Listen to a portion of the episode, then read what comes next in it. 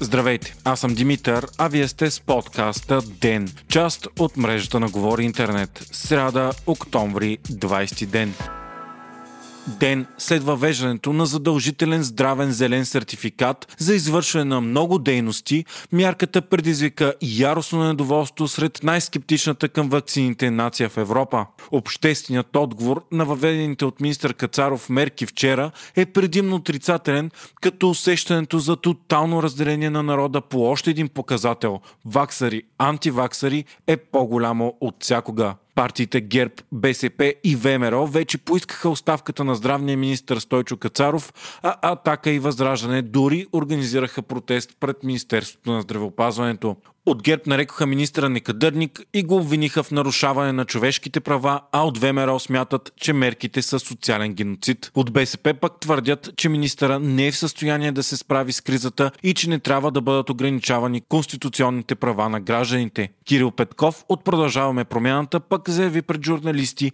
че към зеления сертификат трябва да се добави допълнително условие. Той да бъде получаван от хора, които имат доказателство за наличие на антитела, дори преди това да не са били доказано с ПСР преболедували. Реакцията на политическите партии се смята за популистка, тъй като масово българите са против вакцинация, зелен сертификат и всякакви противоепидемични мерки. Това става на фона на факта, че в Европейския съюз вече са вакцинирани над 75% от пълнолетните и зеления сертификат е задължителен за много дейности. Тази стратегия видимо работи и голяма част от Европа се възвръща към нормалния живот. Великобритания също е добър пример защо ваксините работят. Там вече няма почти никакви ограничения и случаите са рекордно високи. Около 44 000 нови случая на денонощие. Тази цифра е минавана само от най-големия пик през март на острова. И въпреки десетките хиляди нови случаи на денонощие, смъртните случаи в страната са много по-малко, отколкото в България. Средно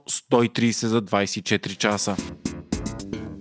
Въпреки обществените брожения, към момента мерките оказват някакво положително действие и се наблюдава сравнително засилен интерес и дори опашки към вакцинационните пунктове. Вече общо над 1 милион сертификата пък са изтеглени от Националната здравна информационна система, а натоварването след обявяването на новите мерки вчера е голямо, като се по около 1000 сертификата на минута. Става въпрос за сертификати на хора, които са вече вакцинирани или преболедували. Атаките срещу новите мерки обаче не спират спират. Българската стопанска камера поиска от държавата да плаща тестовете за зелен сертификат и освен това да се приема и тест за наличие на антитела. Медици от спешна помощ пък се събраха да протестират пред Здравното министерство с искане за по-добри условия на труд, увеличение с 40% на заплатите и по-справедливо разпределение на парите за първа линия в борбата срещу COVID-19. Стана и ясно, че от понеделник в Овеч ще се учи онлайн, тъй като там заболеваемостта е над 750 на 100 000 население. Над този лимит е и заболеваемостта в София и се очаква съвсем скоро да бъде обявено и почти изцяло преминаване към онлайн обучение обучение. Образователният министр професор Николай Денков обяви, че или тази седмица, или най-късно в понеделник учениците в София и областта ще преминат към онлайн занятия. Междувременно заповедта на министър Кацаров претърпя и първата си промяна, а именно, че вече и антигенните тестове, направени след 1 декември 2020 година, ще служат за издаване на зелен сертификат. Те обаче трябва да са взети от лаборатория, а домашни такива тестове няма да се признават. До сега само хора, които са били доказано заболели с PCR тест, имаха право на зелен сертификат, въпреки че здравните власти отчитат официално и резултатите от антигенни тестове и хората с положителен такъв са подложени на задължителна карантина и влизат в статистиката за заболеваемост. Случаите за деня пък продължават да са много. 3957 за последното денонощие и е въпрос на дни да бъдат минати всички досегашни рекорди по заболеваемост.